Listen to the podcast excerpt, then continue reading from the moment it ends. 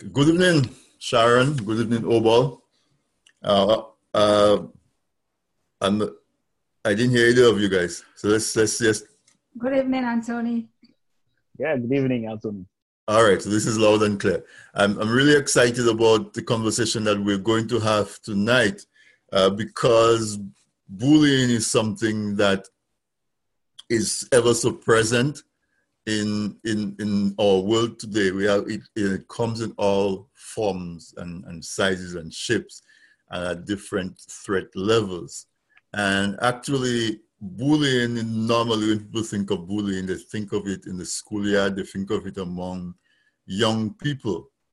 And while I don't mind that that concept of bullying, it does set the stage early for abuse, whether it's domestic abuse or some other kind of abuse or violence in our society. And so I am very, this is a topic that I feel very passionate about. I, I wouldn't say that I was bullied as a young, as a young kid, but um, I wasn't the biggest person in school. So, so I did witness um, bullying and not be able to do anything about it. So again, a warm welcome to both of you guys to this week in interview.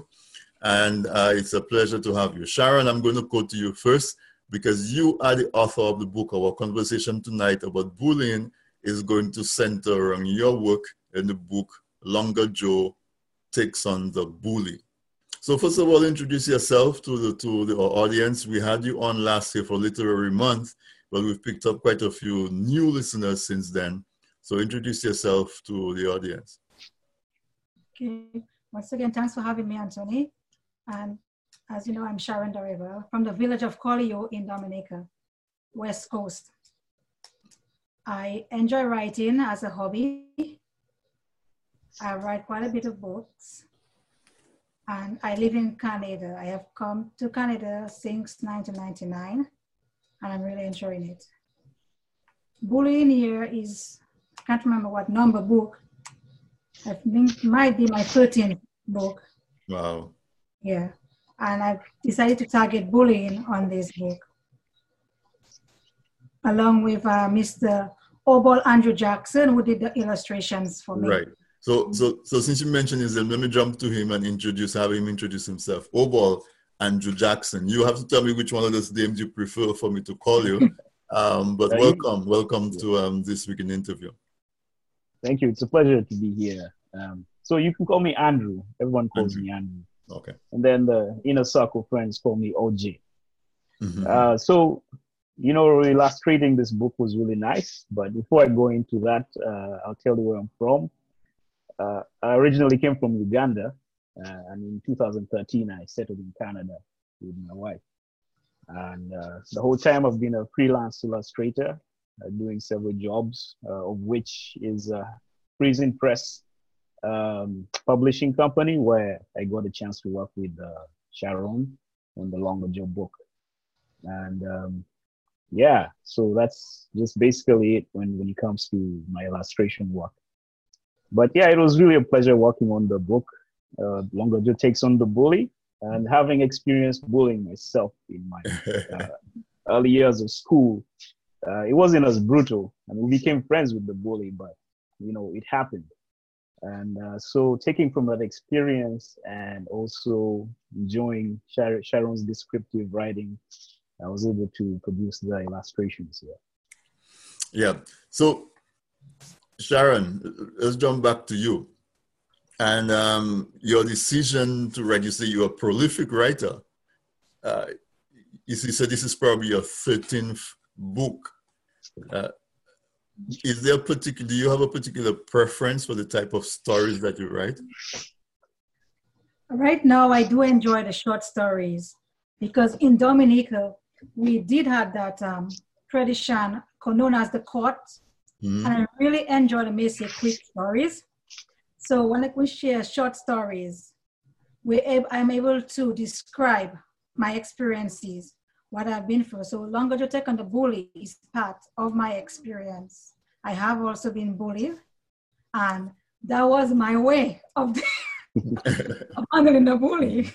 if I didn't handle the bully, I go home Mama beat me. It's like, don't come and complain to her about the bully. That's one way, right? One way of doing it. Yeah.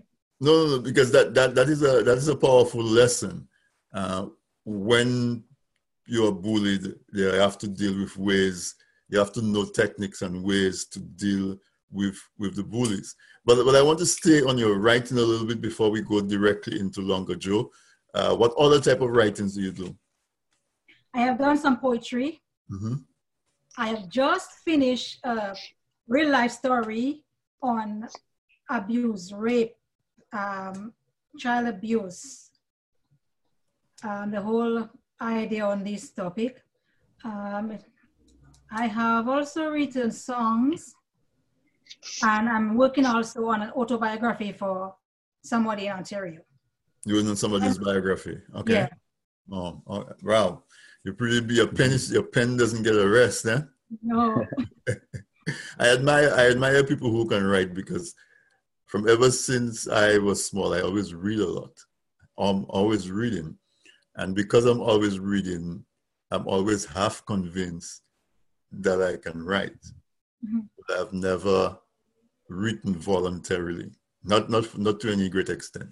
I've written for assignments. I've written at work and that kind of thing but to do an extended um, writing session where I'm going to write a story just from my head for the sake of it, I have not been able to do that. So I, I, I, I always admire people who can just sit and write. So give me a little bit of a hint. Do you, I mean, some people have do it as a routine. They write first thing in the morning or they write in the evenings, or some people write on the weekend or some people are just spontaneous and something pops in their head and they write or that sort of thing. What type of writer are you? For me, I do it on the go. Because what I have found, if the idea come in my head, I don't write it down right away, it's gone. And even if I try to remember it, by the time I write it down, it's different from what first came into my mind. So at work, I have my notebook. Anywhere I go, I have my bag. You'll find a pen and paper in my bag. I'm always writing stuff. Whatever is a muse, whatever comes. I might get idea from somebody passing us, somebody walking on the street. I jot that down. Something happened at work and it interests me. I write that down, but I put it in an interesting way, not fully their story, because as you know, you can't just write somebody's story. So that's why I write mostly fiction. And as of this year, I started writing true stories as per the people I am paid to write for. So you will know more about that in the next coming weeks. They are all true stories this year. And it will be different. I don't know how different it's going to be because some people have won me, people will come after me because it's not fiction like Longer Joe, where I totally make up the characters based on real life um, people, but mm-hmm. it's fiction. So we will see how it goes with the real life stories. Okay. And, and Andrew, I, am going to come yes. to you because you did such an excellent job uh, with the illustrations in this book, and the mm-hmm. audience will get a chance to see some of those illustrations. Is it that you have a preference for illustrating children's book, or tell, give me a little bit more yeah. about your work? Yeah, uh, I did experience both at a, at a particular close time. Uh, both, I mean, I did some commercial illustration for like storyboarding for TV adverts and uh, you know mm-hmm. billboards. And then I right. got experience working with children's books with, uh, at a certain company in Uganda. And I found I really enjoyed uh, drawing children's books. Uh, it's much more expressive and not too controlled. Um, and it's uh, most times it's stories you can relate to, while on the other hand, with the commercial stuff, it's it's kind of plastic. Yeah. Mm-hmm. So, yeah. Right. So, and so, uh, yeah. Uh-huh. Yeah. Uh, so yeah, I think that's it. Yeah. So when you do your illustrations, um, do you do like like Sharon says, an idea comes into her head and she pops, she writes it down. As an illustrator, yeah, when she was saying that, I was just and, laughing. And, huh? Do you yeah, do was saying that. And jot them and sketch them out and say, I mean, this may come in useful at some time in the future. How, how does that work? Yeah, just like Sharon does it. Uh, if I don't note it down or put down a few lines of gesture, I forget the idea and it's gone. It's not always the same when you try to remember it again you would have lost some bit of it. Yeah, or lost it entirely. So I have a small sketchbook I walk around with. Uh, I also have this iPad with uh, that has a pencil. So every time I turn it on, I can put down a line or two. And then when I really sit down to work on it, I begin from there. Wow. So so you have this little book that you walk around with different sketches and so on. And then yeah. you come up on a story and you might flip back and say, okay, this is this is probably a scheme or something that I can that I can use to tell that story. Mm-hmm. That yeah, and it's much easier when um, uh, you're working from a script. Uh, for most times, I work with a script. Like okay, uh, Sharon Prison Press provided me with a, a, script from Sharon, and I I put it down on my table, and I read through the whole thing. And then as I'm reading, ideas are coming through scenes. And I remember I did a lot of research before I I really got to drawing because uh, she talked of the school. I forgot the school name, Sharon, but uh, your government school. Yeah, so I went and looked up. Uh, oh, really? School, when my cousins and I mean Colihaut saw the school, I said, "Is that Colihaut government school?" yeah, I said I did not tell him. I did not show him a picture of the school at all. So that was yeah. Great. So I picked up the name Colihaut Government School and I went and looked it up. Uh, there was wasn't really great pictures on the website. There was like half a picture of Colihaut and so I took that half and I took Sharon's description in the in the script and I read it and I was able to draw a map of how the school is oriented and uh, I managed to pull through a lot. And I think the situation of the mango tree, the big mango tree, and uh, the the school where the stairs go upstairs, the stairs go up. Upstairs. I was able you to find good job on that. Thanks. Yeah. Yeah, you did an awesome so, yeah, job. Really I was surprised. I'm like, is this guy spying on me? How he knows? Because I know I, I, guess that I guess that's the professionalism that that that kicks in there when yeah. you, you, take your you take your work to the next level. Yeah. Because it would be so easy to just draw what's in your head. A school in Uganda or a school in mm-hmm. Canada, mm-hmm. or you know, or we have we all have a typical, I guess, representation of some kind of school in our head. And I guess that would have been good enough, but I guess good enough is not is not good enough. Yeah. What what type of you say you use your iPad to draw, but when you don't use your iPad, what do you use? Colored pencils? Uh, when I uh, I try to stay away from colored pencils because it's too coarse. Uh, I use I use a lot of watercolors if I'm okay. going traditional. Uh, pencil, HB pencil for sketching mm-hmm. uh, on a typical eight by eleven uh, sketchbook, and uh, I really start loose, and then I go to black ink line works when I'm sure of the sketch I have. And that's, of course, after the sketches have been approved by the author.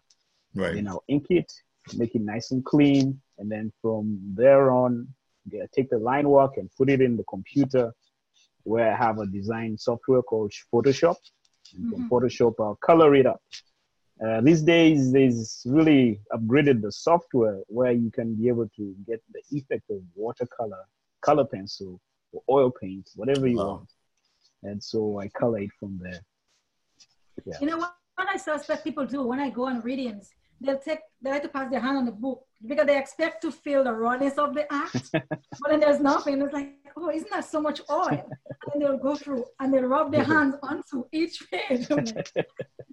but but, yeah. but, that, but that is something that that's something that makes you feel proud because it means that your your work is actually seem like it's coming out of the page that somebody wants to, to mm-hmm. feel it and almost wants to feel the texture. Yeah, it creates a richness to it. Mm-hmm. Mm.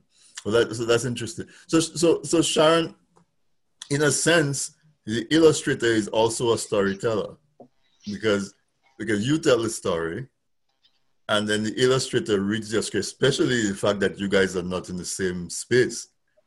So so he cannot keep bugging you. What do you mean by that? Or what is this? Or what is that? He has to read your script, interpret it, and almost tell the story in his own words. Mm-hmm. Uh, or at least his understanding of the story. So what, talk about that process a little. First, you, Sharon, when you got it back from him and you, I guess, interacted back, and then Andrew, I'm going to come to you to, to talk about right. that process a bit. Well, it was a long wait. I'm mm. like, oh man, is it going to be possible? Is he going to do it? Did I speak clearly? Did I write it well enough? Mm-hmm. And I waited, I waited. I called my husband, like, you know, if you think they're going to do it, they're going to pull it through. He's like, have patience. They will do it. And when it come, it came first in black and white, I believe. I'm like, yeah. hmm, black and white. Then they send the color. I said, no, I'm confused. Should I choose black and white or should I do really? should I do a coloring book? Because I'm like, I took a while to respond. I finally choose color. Mm-hmm. My husband said, no, choose color, but then you have the choice of giving them a coloring book later. You know, so that's what I intend to do. But like I was um, really happy to see that he have read my script properly, and he even went and do extra, like he was in Colihaut. I said, "Oh, he must have money. Did he go to Dominica?" you saw he put the clouds and the sea and the river and everything. I'm like, wow, that's nice of him. He went to Dominica. He must have. and you say he must have money because you know you didn't pay him that much, right? to buy a ticket to go all the way. I didn't fly to Dominica, time, right? no, but that, that, that's brilliant. And Andrew, let's talk about that a little bit, and then we're going to jump into the actual story. But when you get right. that script, um, and you I mean, I, I, imagine some scripts are more difficult than others to um, to translate mm-hmm. into into graphics. Um, but what yeah. makes a script especially enjoyable to work with? Yeah, I mean, the simple description of the script really makes it easy for, for me or, or other illustrators to interpret. Mm-hmm. Uh, you know, describing certain landmarks in the scene that you need that I can take from and then map out around that um, you know, uh, just describing the color of the characters, the hair, or you know, the certain minor attributes of them, like uh, what do they do when they're happy? Do they jump around? Like the girl who was on the stairs and she jumped when she got the news that there's a fight. yeah, so that helped me get the character of her. Like she's really excited that this fight is happening. Um, so I take those little things and I and I go into the drawing but also I take the knowledge I, re- I received, learned from school, where, you know, Sharon talks about I drew the the river and the ocean. So this basic knowledge I have where I know that the ocean has a horizon, and if I'm looking from the hill, there's a slope that takes you down there. Mm-hmm. There's perspective. What's close will look small over there, so the boats were really small, and I put in all that information when I'm uh, wow. when I'm drawing and of course the research is key. Yeah. like i had to look up what Lancôme cans of paint look like back then you know? So yeah so i looked it up as well yeah. Yeah you, you did a good job. So so sharon when i was going to i, I grew up you grew up on the west coast of dominica i grew up on the east coast in Castlebruce. and when there's a fight in, in the schoolyard in Castlebruce, the kids used to shout, he gas, he gas. Are you familiar with that term on the West Coast as well? Yes, I am. Yes, yeah. because when you hear he gas, it used to, it's almost like you get a frenzy and, and then, you know, one or two people start and then more people hear and more people say it and everybody is converging to the scene of the fight to get some, I guess there was no television at the time, so that was our, our form of uh-huh. visual entertainment. but but I guess a lot of those fights end okay because a few fists fists fly. Um, maybe somebody get a, a, a burst on their head or something, but it generally ends well. Mm-hmm. But nowadays, where we have so much more violence in the media and um, and it's not so much of a far, far out thought to actually cause injury. Um, mm. How much did you think about those type of um, nuances, those type of balances when you're writing the story, as to how much you want to make it entertaining, but how much you want to focus on the serious side of of violence that is manifested in a fight? Well, I didn't give it much thought. I wrote straight raw material, straight from my experiences, mm-hmm. because I have had many fights myself. Mm-hmm. So I interjected what I felt, what I have done, what I have seen done, and I put it in the story. And as I want to read from what um, Sarah Wilson Hackensack said. She's from New Jersey also. I don't know if you heard from her, heard about her. Mm-hmm. She's a literacy book scout And when she read the book, she said, This book offers a holistic approach while exploring the development of imperfect but likable characters. A very pensive approach as the author shares her personal experiences. She went on, this book will unveil a whole new world out there and reveals the reader's inner strength. I am surprised by the certain degree of risk in the writings and the mind bending truth of bullying. In all that is shared in this book will result in readers stepping outside their comfort zone. The kids' temperaments, mental health, peer pressure, and dynamics in the family all factors in how it plays out in the story. And I, being a healthcare aide, I wanted to touch on this holistic view of healing, of dealing with bullying in the schools, because I, I had done another project called The Storm, which was um, taking action on bullying mm-hmm. right here in Camrose. Because even within the school, it was terrible. And after our first interview in May of 2019, the principals went on and tried to target bullying because there were a couple of fights. Based on that, people figure, okay, if they did it like I'm in Dominica, they tried it. And then it wasn't really what um, I wanted for them to, uh, to bring up that form of bullying, to mm. of taking bullying, but it happened. I think there was also a case in the States where one student got killed. And that wasn't my interpretation of dealing with the subject. But I'm happy that this book came out and the principals here in town took a very active part action on bullying and they have introduced it to the schools. So I'll be doing more readings after this um, disaster on COVID-19 has passed. And hopefully they will understand deeply my view of what the approach I was t- trying to infer and not showing that we as Dominicans are a violent race, but this is how it was handled. As I said before, if I go home crying to mom, she would whip me. What are you crying for? You fight back, you know, like I'm different. And I don't know if Andrew had the same experiences in Uganda. Yeah, I, I, I got bullied, but um, I think everything would just stay at school and dry my tears and go home. I, I told my parents would be another scenario. So I learned how to keep it within. Yeah. So what would have your parents done had you take it home to them? Actually, I can't really know because uh, none of my sisters or brothers ever expressed that, so I don't know where to where to pull the reaction from. But from my imagination, my father, for example, is a very tough person. He can't take any bullying for mm-hmm. just and just let it go And he's a policeman. And uh, I just, when I observe my eldest brother, he has a hot temper, so I don't think any bullying on him can go well. So I imagine they'll tell me, you know, be strong, fight back as well. So that's all I can. So, yeah, and you know, there's so many different. You see, even in the three of us, there's so many different experiences. Um, my mother was a, a preschool teacher, and um, she did not believe in fighting mm-hmm. at all.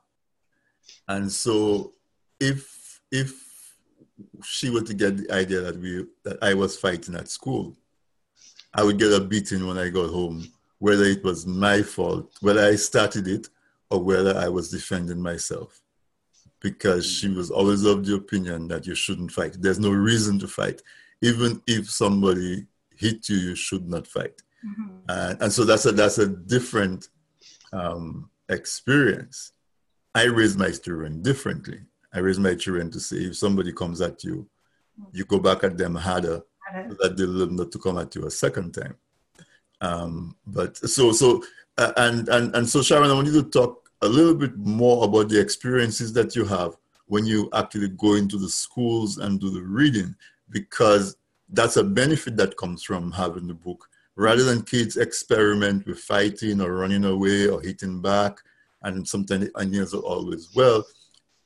It's better if you they go through it through the art, through the writing, where they see the story and then they can discuss mm-hmm. and, and, and explore different options and different actions. So tell us a little bit more about your experiences in going to the schools and, and doing readings from your book. What type of questions were you getting from the students, etc., that sort of thing?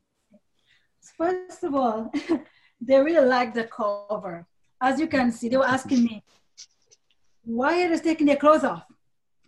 You know, so my answer to that was like, first of all, fighting in school was forbidden. Mm-hmm. They, you cannot fight in your school uniform. So they had to take it off. And it's like somebody would say, oh, look at his pants have a hole because, you know, yeah, there's a little depiction of poverty there. You can see his pants right. are little under have a hole. That's to them it's funny. So like when I talk to them, I tell them this book is not to encourage them to fight. This book is just teaching them what bullying is and different ways of handling it. Another question they asked, they asked me about my country. Like, how comes oh yeah like that? How comes like they're so skinny? I told them like based, although they are based on true characters, they're not perfect. You know, just prove that in real life, people are not perfect. These kids, they're not perfect.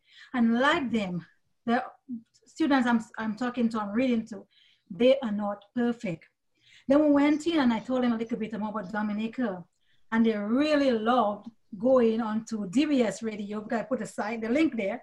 Mm-hmm. And you listen, like, oh, you guys sing, speak like that. It's like we're singing. I said, how Dominicans talk. And then they say, I can't understand him. Like you speak too fast. Like, you know, maybe you can hear it from me. I speak fast. I say, say why. And I would explain a little history of why we speak like that. I talk about our Creole heritage, the mixture of French and English and, Sp- and Spanish, and the Kalinago language, and why we speak like that. Then they would ask me, what's that tree? I said, it's a mango tree. Some of them have never tasted a mango. And some said, okay, they'll ask their mom to get some mango. They went and buy it. When I come back next and say, oh, I didn't like the mango. Some would say, oh, the mango is very nice. And it's like, can mango trees grow in Canada? I said, no, it can grow probably in your house, but it wouldn't bear. And when they flip through the pages, they would be just more interested in the photos. And then they would try to draw like their own. As I encourage them, I invite them to write their story, like a response to this story. And some of them had gone on to write it. And that was, I was really impressed with that. And the teachers really like that because that way I am also helping with an English slash history slash art class in a way. Like geography. Talk about the, yeah, even geography, yes. Yeah. They asked about mm-hmm. the illustrator. Is he your brother? Like, no, he's not my brother. I, in fact, I've never met him. Like, how can you do that? How could he have done that like that, like you said in the book, and you never met him? Like, this is how how it is. Like, you know, there's technology, and through art, maybe one day you can become an artist, you become an illustrator like him, because this is really a valid career you could have from that. They couldn't believe that you could have a career from art, from drawing from people. And then the teacher would help me. It's like, yeah, you can. Like you can be a writer, you can be an illustrator, you can be an artist, you could be a singer. And then some of them have actually said, okay, I want to be an artist. And then they're practicing that. So opening job opportunities, opening avenues for learning, you know, that's the kind of um, questions and answers that I exchange with. Okay. So I think I want to um, let's see if we can get some of some of this up on the screen where we can um, we can either you can show some of the illustration, some of Andrew's illustration, okay, mm-hmm. as well as um, we can we can get you to do some to read a passage for us. Let me see if I can um, share my screen here and. Um,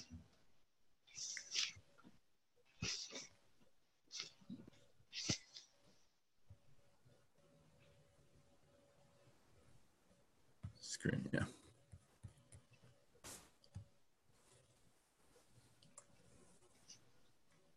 So can you can you see the um the book is up on the screen, right? Yes, I can. I can see it. Andrew, can you see uh, can you see a brilliant illustration? see it. Oh yeah. So so yes, yeah, see, uh, this this show, is just missing punches. exactly, exactly. Yeah. Um, so, so, so Sharon, you, you want to read uh, um, the those two um, pages so listeners can get an idea of, of the descriptiveness and uh, of the writing? Okay, page 24. Mm-hmm. Longer Joe, old pal, he whispered, this may be fun for you, but it's death to me. He'll hit all the fight out of you in another five minutes. And what then? Use your legs. He'll lose his wind faster that way. Hit at his body too. Joe felt the wisdom of the council and realized that he couldn't go in and finish Mr. Chupit off if he only used his scrawny hands. He fought cautiously, leading his enemy into a dance all around the ring. He's messing around. Go in, Fatso. Catch him. Finish him off, screamed the small boys of the Chupit's gang. yeah, so you know, uh, listeners, you have to you have to buy the book to get the rest of the story. Uh, but it is it's just brilliantly written. You see the illustration. You, I mean, you will feel like if you lean in, you might get hit by one of those punches. so, so the illustration is actually brilliant. Um, Andrew, you want to point out a few things about that, about about the scene that's in front of us, that that such uh, um, that you paid special attention to, or a layperson like me might, um, yeah, might miss as a so, detail. Yeah, so uh, this scene was particularly hard to draw.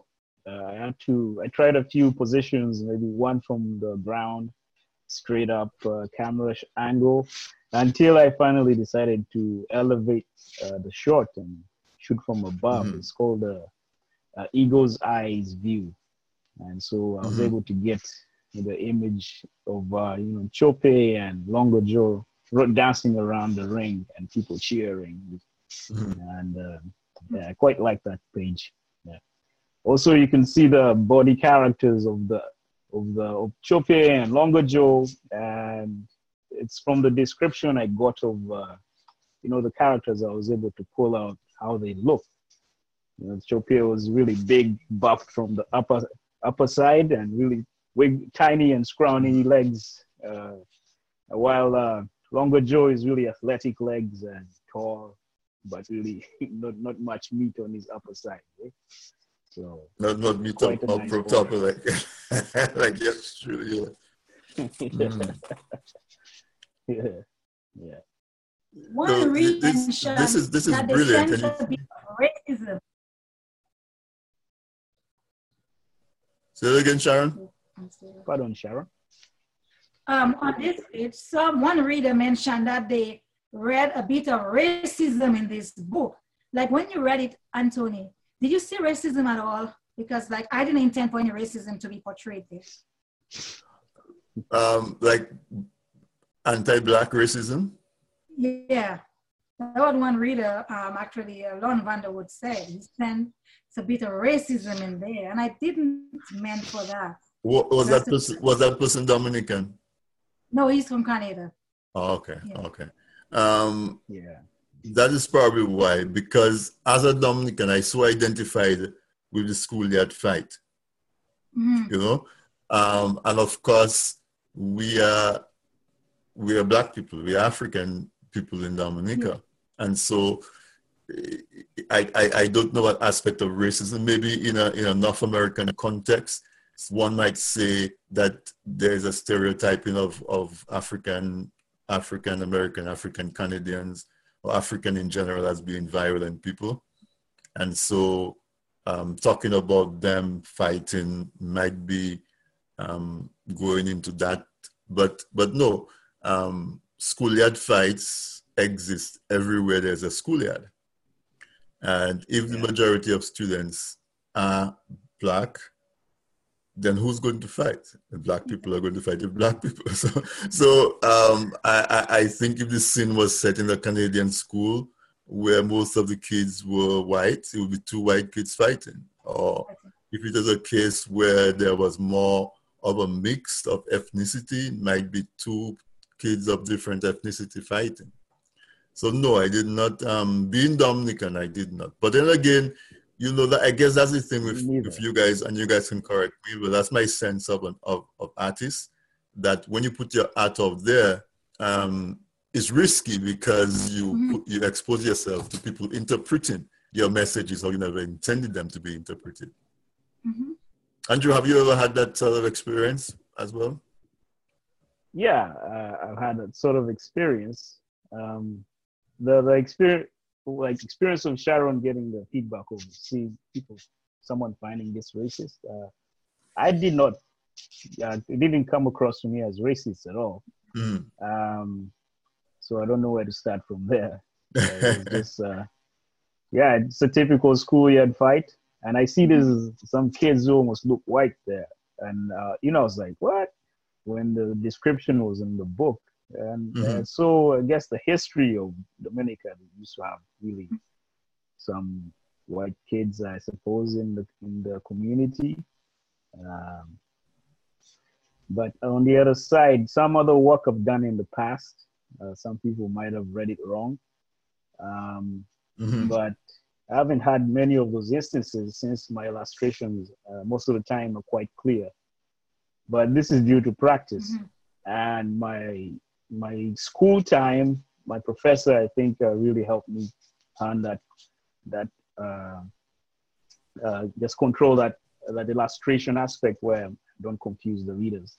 He said, uh, I remember he mm-hmm. told me, if you draw something and and you have to explain it to explain it more than two times, then something is wrong with it. So I always perfected it so that I deliver on the first time.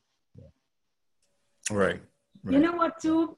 Another thing that the resident, um, after to my kids said, they're very appreciative of this book because they never see books in their library that sh- that looks like them. So it's very nice to have like books with black characters and they, they like the like the like um, the yesterdays. You know, I can see different yesterdays of blacks, how we come over here. You know, and so like there's not many black people going into the schools there, you know, but like they like to touch our year. Like when I go, they're like, oh, can I touch your ear? They will touch it. And my son's like, you know, I appreciate that, mom, because I don't get a lot of um, black um, stories. Anybody mm-hmm. that looks like me. So thanks, um, Andrew, for that. You're welcome. I'm gonna try to see if I can get the cover because you show the cover a lot, and people, listeners get get a, a, a quick glimpse. this one you just showed. When people see this, like I'm like boom in your MA. You know what I mean? so yeah, you know, like uh, how Anthony was saying, you know, we can use, we can fight back through art or writing. So you know. Yes in this art, I was like, okay, this is the time to pay back this bullying. and I really drew those punches to make sure they land mm. and you feel the pop when you read it, you know. right, right, right, right. the two of you guys made a very good team as often the illustrator to really you know bring bring the book out the, the story itself is very descriptive and then the mm-hmm. the graphics the illustration helps with the with the interpretation because uh, it is written in a culture that's very different from a North American culture. Uh, and and so although as I said the every schoolyard has schoolyard fights, but you you describe much more than just the fight. And so uh, for folks who who read your book, they get a little slice of a Dominican experience. So, so I think this is a good place to, to take to pause and give both of you a chance to talk to the audience about how they can find your work. Um, Andrew, I'm going to let you go first. How can viewers find your work? How can they contact you if they have work for you to do? And, and that's so tell us how, what, what's your contact information and about your business side of it. So uh, I'm basically a freelance illustrator. Um, mm-hmm. To see my work, you can go on the uh, FriesenPress website. You can be able to see some of. Could you spell that? And also, fr- FriesenPress uh, mm-hmm. .com. Okay. It's, uh, yeah, it's in Victoria, BC, but uh, they, they have online website where you can see the work and the books are illustrated, and you can also take mm-hmm. a look at Longer Joe there, as well as on Amazon. Uh, the other place you can find my work would be uh, on my Facebook account. You just have to look for Obol Andrew Jackson, and uh, the name comes up. Um, for contacting me, if you need any work done, you can reach me on 587 591 6363. So that's slowly. 587 mm-hmm. 598. Excuse me there. Let me uh, find the area code. 587. 587 598 6363. 6363. Okay. And, and also what I'll do is when I'm posting the when I'm posting the link for this, I will also put some of these um, links on there as well. So who is your typical client? Who who are the people who can use your services? So my typical client would be uh, you know authors of books. It doesn't have to be children's books only. It can be even science fiction or adult books. Um, it's also textbooks.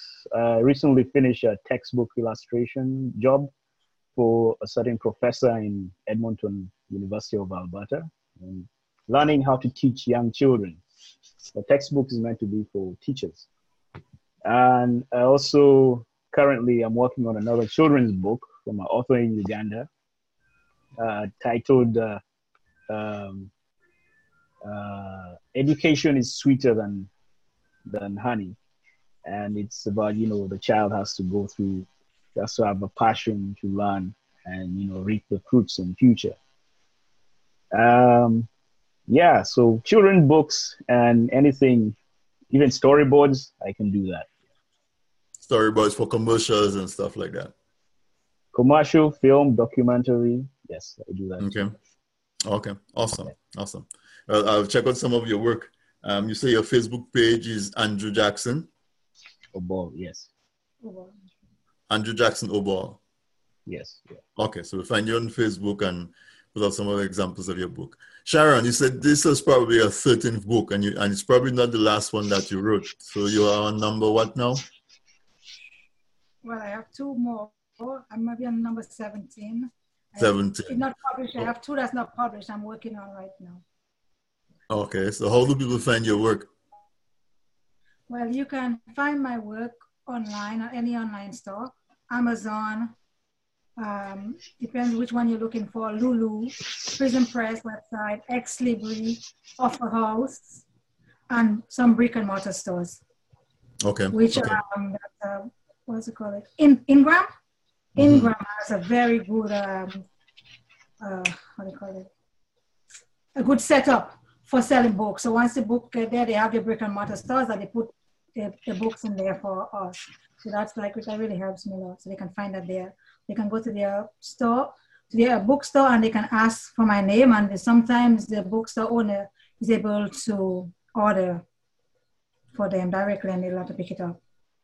Okay. But it's always cheaper to buy straight from the publishing house, which I find like in um, I get like first of all I get a little bit more royalties and so with the illustrator uh, when you buy it straight from FriesenPress or Libri or for House. When you buy straight Amazon, from who? because with Amazon, when you buy straight from the publishing house, from the from like FriesenPress, for example, I get okay. a higher royalty than when you buy from Amazon.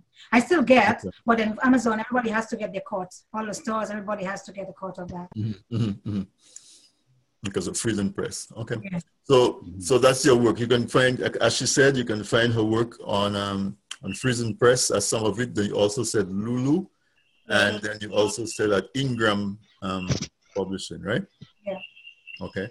And I and I will put Andrew's um, information on there as well. Okay. So I want you to I want you to take five minutes, Sharon, and and and, and talk to young people about bullying. Um, that that was the theme of, of, of the story. And you say you also go to schools and do readings, and so you had a little bit of interaction with young people. So if you had the chance, and you have the chance right now to talk to folks, because one of the reasons why I invited you on is because so many people are in their homes right now. Schools are online, parents are working from home. And so I'm trying to encourage people, folks to, to read more and so it's a unique opportunity to, to talk for parents to talk to their children about bullying their kids might be bullies or their kids might be bullied. And, and so uh, I want you to take a, a few minutes and speak about bullying as if you were talking directly to parents and kids of, the, of that age, impressionable age. I'd like to tell I, that I, with bullying, no one, no one is exempt. And if you have a choice to either fight and become violent, I would say choose kindness over violence. Choose to show that you're not here to harm, but you're here to teach and learn from each other, to um, share love instead of hate, to if you if you find that your son or your daughter is being bullied and you don't know how to do with it, instead of going as a parent and actually going back and fight that child or encouraging your child to fight, educate your child. Find books like such as Longer Text and the Bully, and there's many others under that um, theme, and read to your child. Even get your child to tell you stories on bullying. Ask him, how would you deal with bullying if it were you? Should somebody hit you, how would you deal with it in a different way? Right to compare and contrast way of handling the bullies. What would you like to tell that bully?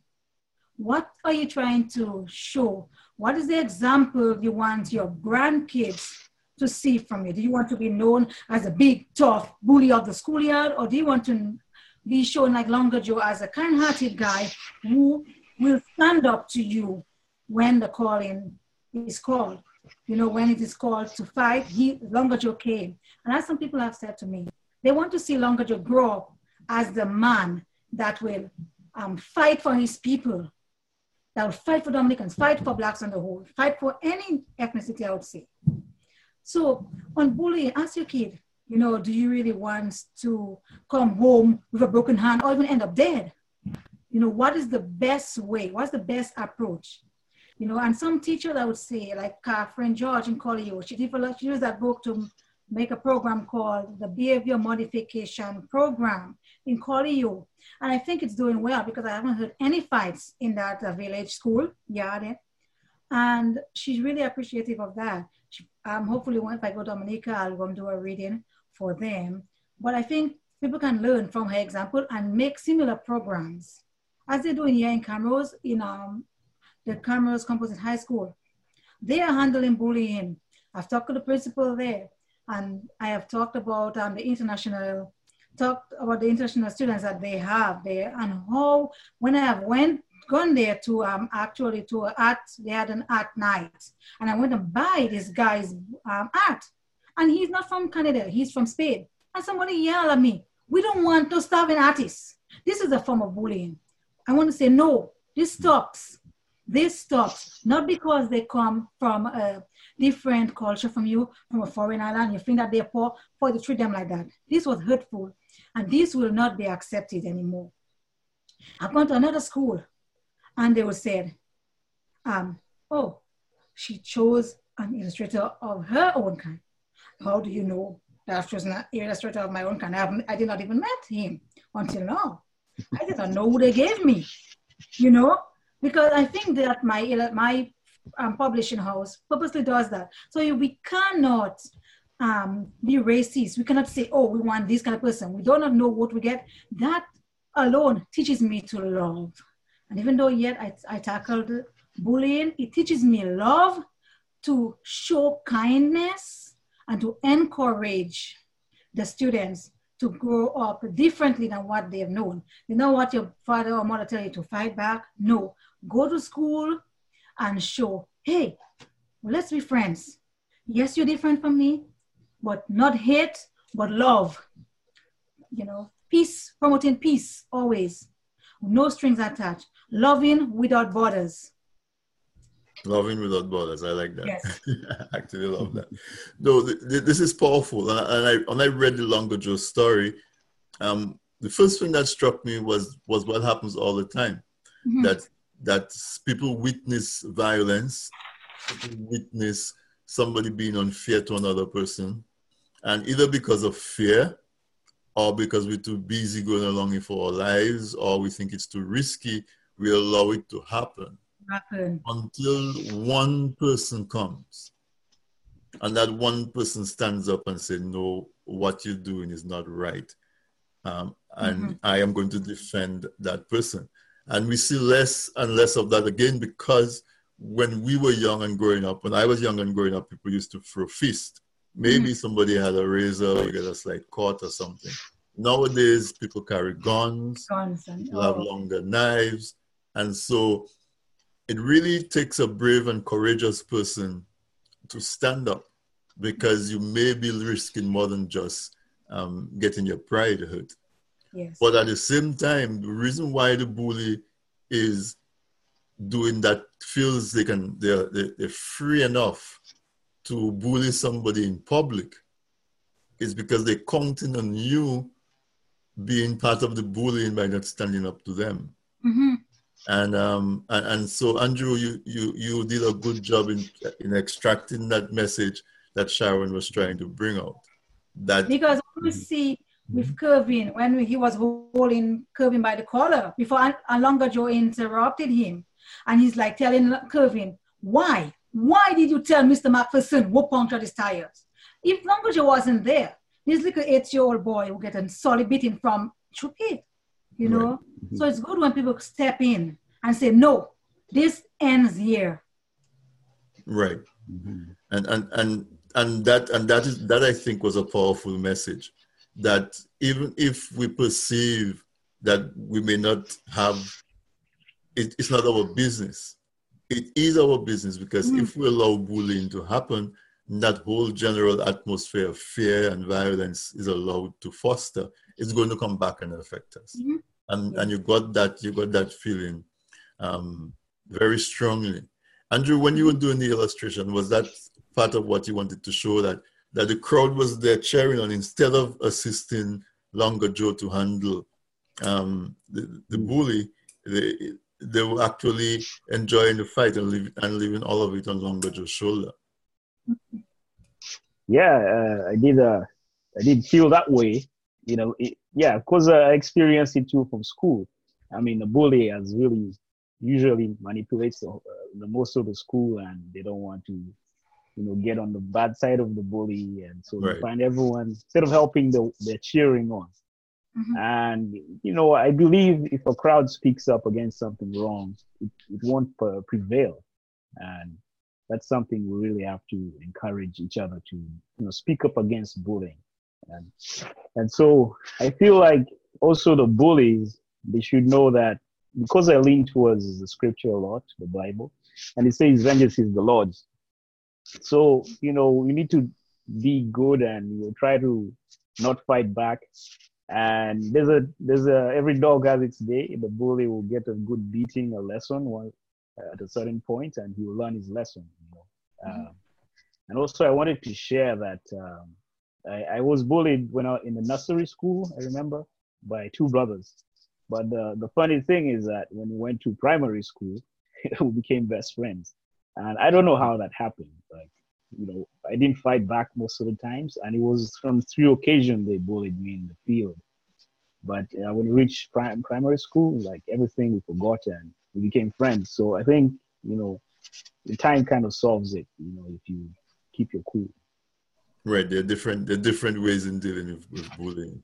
So, so for listeners yeah. that joined us late, my guest tonight on this week in interview was Miss Sharon Darvall. She is the author of many books, but tonight our focus was on Longer Joe Takes on the Bully, and we're dealing with this ever-present um, scourge in our in our human relations called bullying.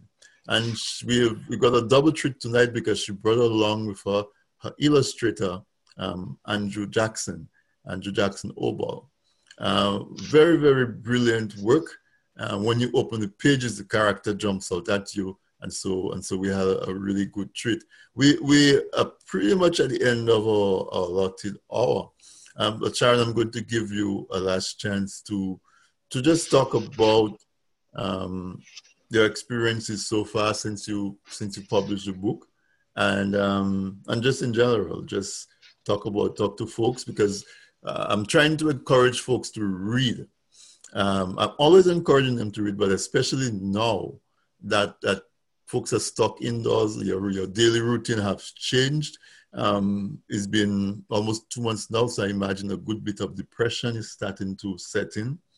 And so by reading, we we transform ourselves into different locations based on the stories, put ourselves in different in different scenes. And so reading can be very therapeutic at this time. So I'm going to give you the opportunity to just talk to the audience, listeners, um, about about your work, about Longer Joe, about bullying, just in general. Um, encourage them to read. First of all, I want to thank everybody who bought this book, and especially the um, producers at um, Offer Press who took Longer Joe to the Miami Book Fair. Uh, it did it did very well there. It was at the Miami Dade College. I think it was maybe Miguel Murphy might have bring that up. Uh, that must have introduced me. But like they contacted me and I said yes. And uh, when they finished with it, there was a whole week of um, literary um, activities and happens in November every year. So look forward to that. If you're in Miami, they have they have that coming up. I don't know for 2020 because of the COVID-19 going on, and it was um, it was pre, um, published through IssueWire in Pittsburgh, the magazine plus edition of this book, and I'm very happy what they did. Amanda Walker and all the other um, editorial staff. And as I said, the bullying is becoming a growing problem among teens, parents, and society. And while it is hard to know how to handle bullies, not telling someone and not stopping the bully can be dangerous. This book, I said, was cleverly written and his actions while encouraging readers to give insightful thoughts and ponder on their own experiences. So I would like to read us to just, um, as you think of bullying, as you read the book, or as you buy all the books on bullying, think of that and attend your literary festivals wherever they are. There's some coming up in Camrose, for those in Camrose, Edmonton, maybe Nova Scotia has, Quebec, and they all at different time. You can find the dates online if they're going to have this year. But um, Miami's own was between um, November 21st and 24th, and was well represented. Seeing that I wasn't there, they represented my book very well. And for those who wants to write, or those who write and they feel like they cannot publish the book, I am here. I can help contact me. I can put it together for you. I'm doing that for many people. And though it takes time, you will have a good book for one day you can talk. You can come on radio or you can talk about, about it, your experiences. Don't stay there suffering on depression or being isolated. For the um, wives, I know many wives who've been bullied by their husband. Um, come out if you want. If you don't want to um, come out because you think you're gonna get beat, we can write fiction. You know, they don't have to know it's you. I can help you out. Let's get that. Let us heal together. And I, I encourage um, Anne-Marie Coutamanchi. This is my offer for my next book coming up. Um, I want to bring it up and I'll meet with Anthony Drago in the next coming weeks once it's fully out. The book is called um, Where Are You, Mom? We touch a little bit on bullying rape and all that stuff. So let's let's do it. Let's heal together as a nation, as globally. Let us heal. Let us get this out and become free. As for me, I like reading and writing because it's therapeutic. This is the weapon. No more punches. No more bloodshed. Let's use this weapon. Let's use the brain God gave us. As I say, I can help you. You need art. Andrew is here. Thank you. Yeah. Andrew, she tossed it to you. So yeah, you know, let's take it home. Let's talk about you know what that type of work is means to you, and and just about your work in general, and whatever themes that you want to highlight in your work. Yeah, people should know that visual artists and writers are meant to work together. Yes. You know, a piece of written work will come to life. Well, in your mind as you read it, but it will, it will even be more vivid when there's illustrations to it and set the, the environment for you. For those who have never traveled or been to like Dominica, you can look at the illustrations that the artist puts down and really uh, makes you enjoy the book. And so, yeah, um, I, I like how Sharon says, uh, you know, people should write and feel the courage to do that, especially in this lockdown time of COVID 19. Yeah. Um, I believe that's a good thing that could save people from depression, you know, take your mind away from the worries.